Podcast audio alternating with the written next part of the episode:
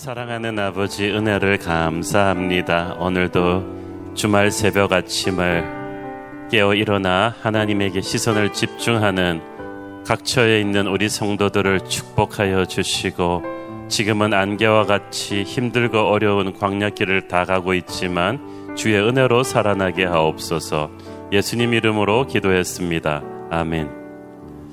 할렐루야.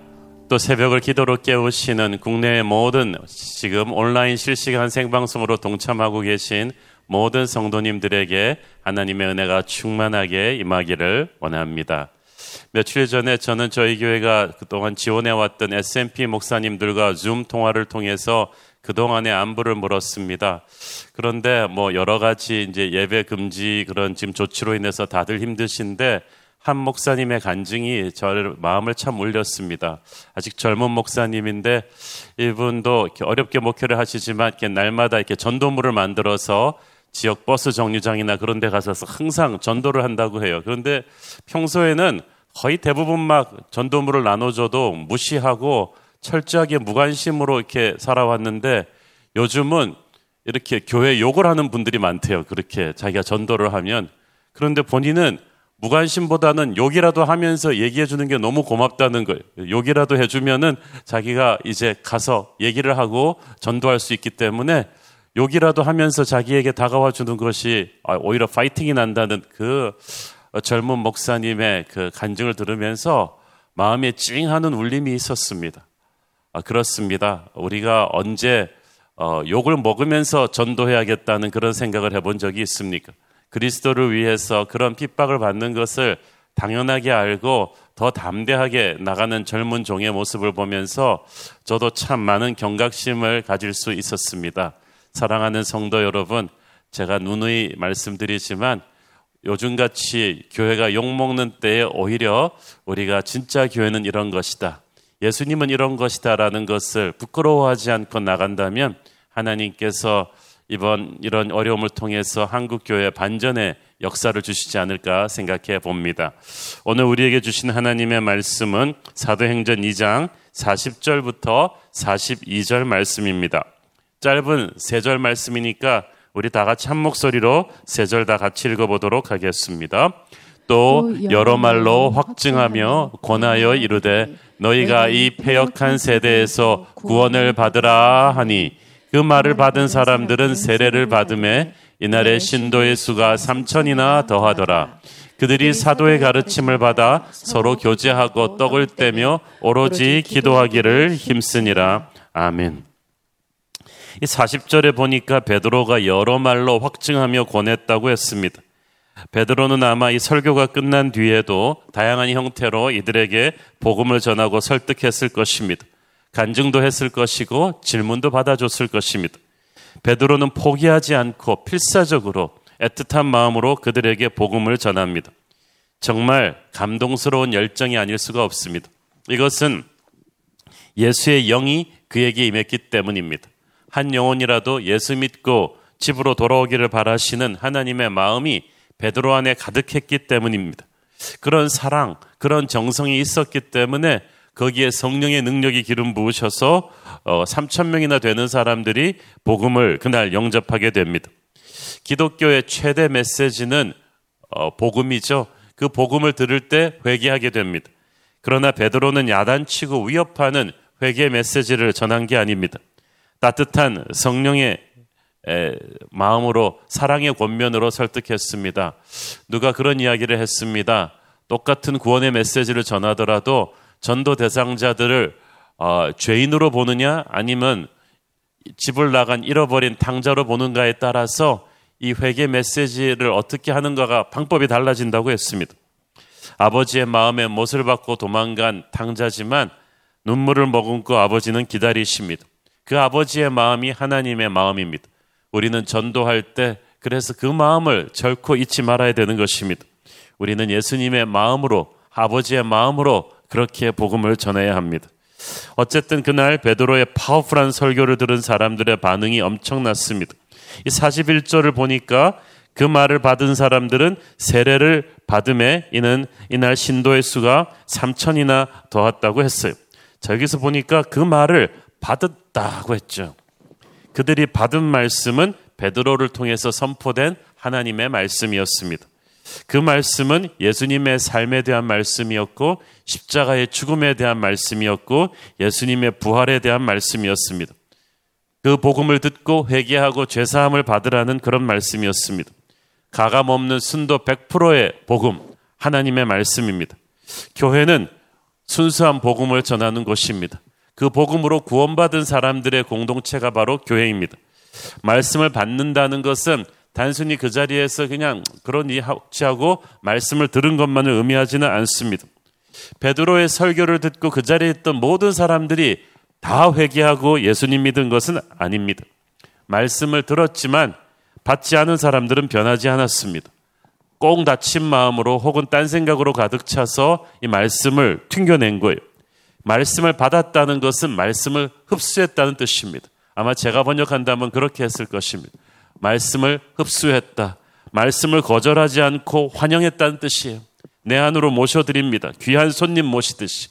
목마른 사슴이 시냇가에서 물을 마시듯이 말씀을 하나하나 환영하고 스펀지가 물을 빨아들이듯이 흡수합니다.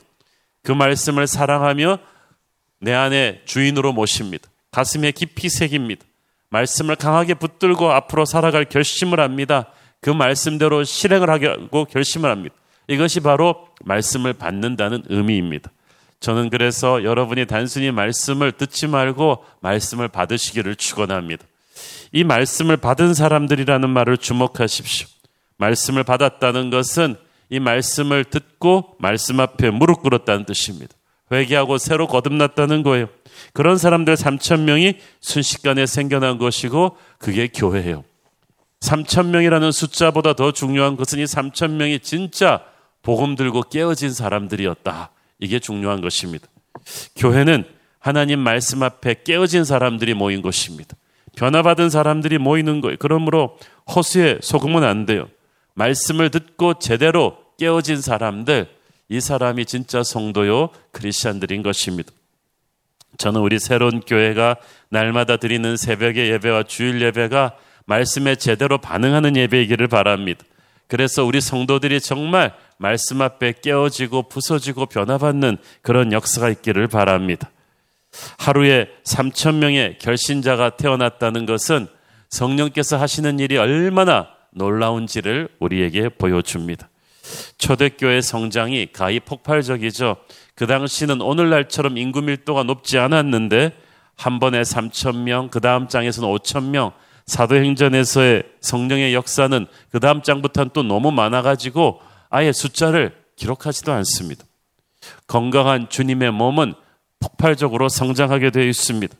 그것도 아주 쑥쑥 모두가 느낄 정도로 성장합니다. 많은 사람들이 양적인 성장에 대해서 교회를 비판하는 사람들이 부정적으로 보는데 부정적으로 볼 필요는 없어요.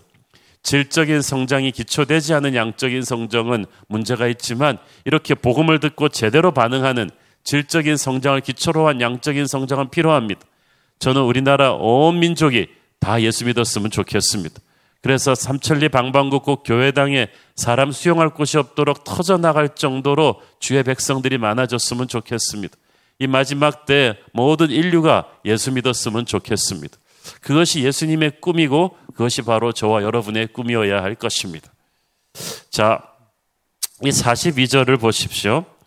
어, 42절부터 보면은 이렇게 사도행전적인 교회 공동체가 어떤 모습을 보여주어야 하는지를 알 수가 있는데 첫째 그들이 사도의 가르침을 받았다고 했습니다. 제대로 된 교회 공동체에는 말씀의 선포가 있었어요.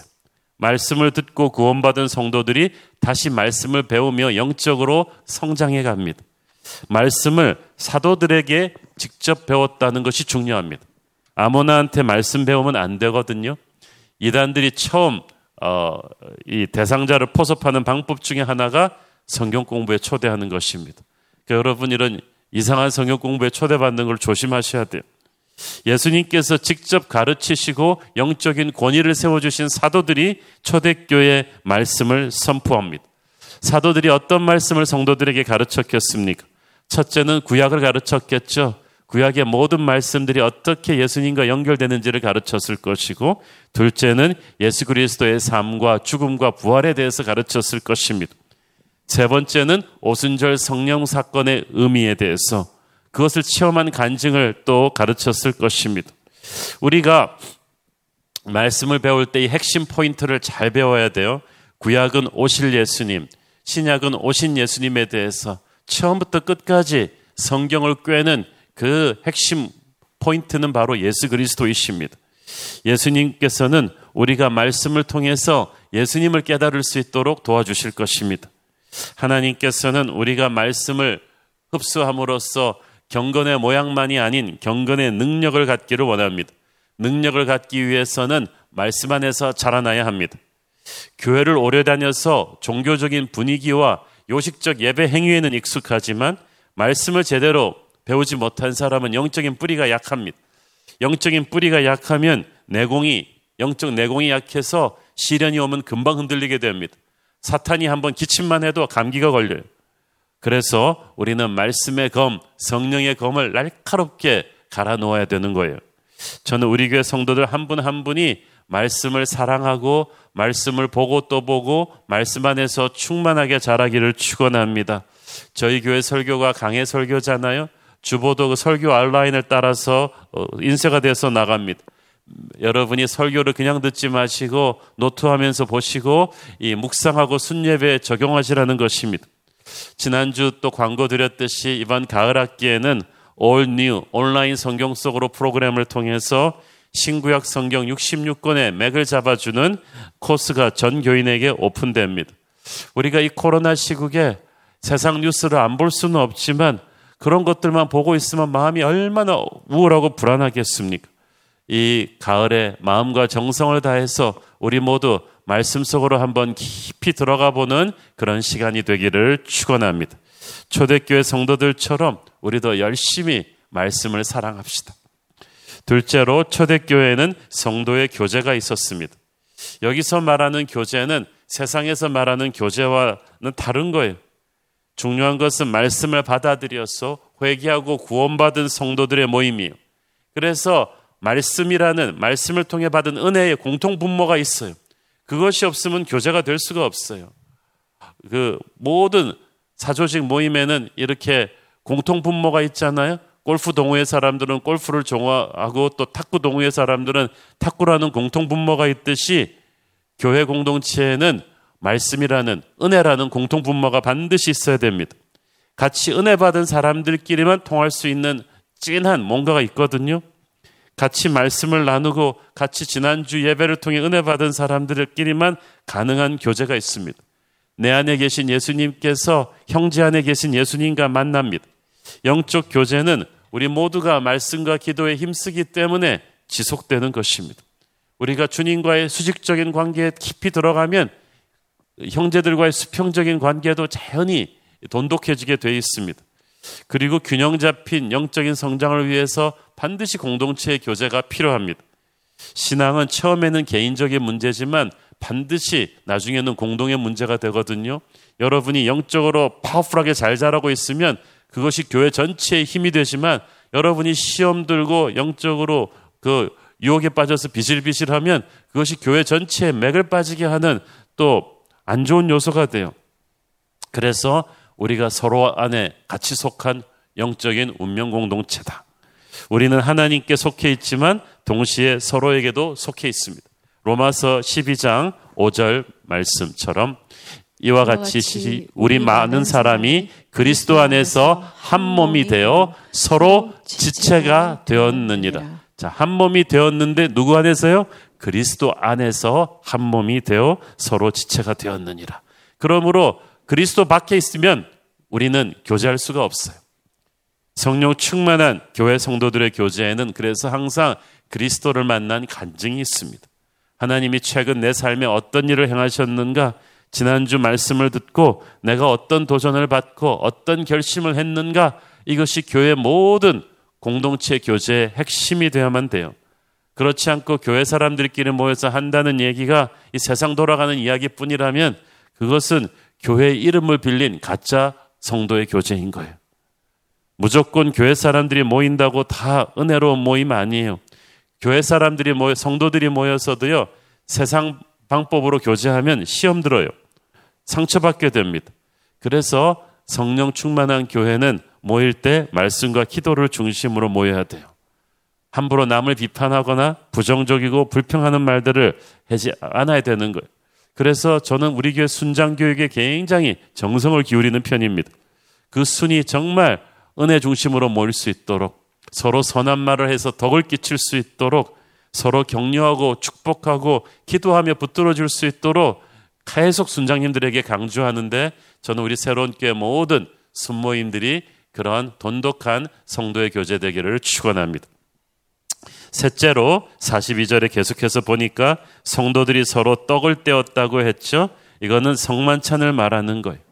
우리는 형식적으로 성만찬 대하지만 성만찬에는 주님이 세워주신 세례와 성만찬은 주님이 직접 우리에게 하라고 보여주신 너무나 귀한 영적인 레슨들을 담고 있는 의식입니다.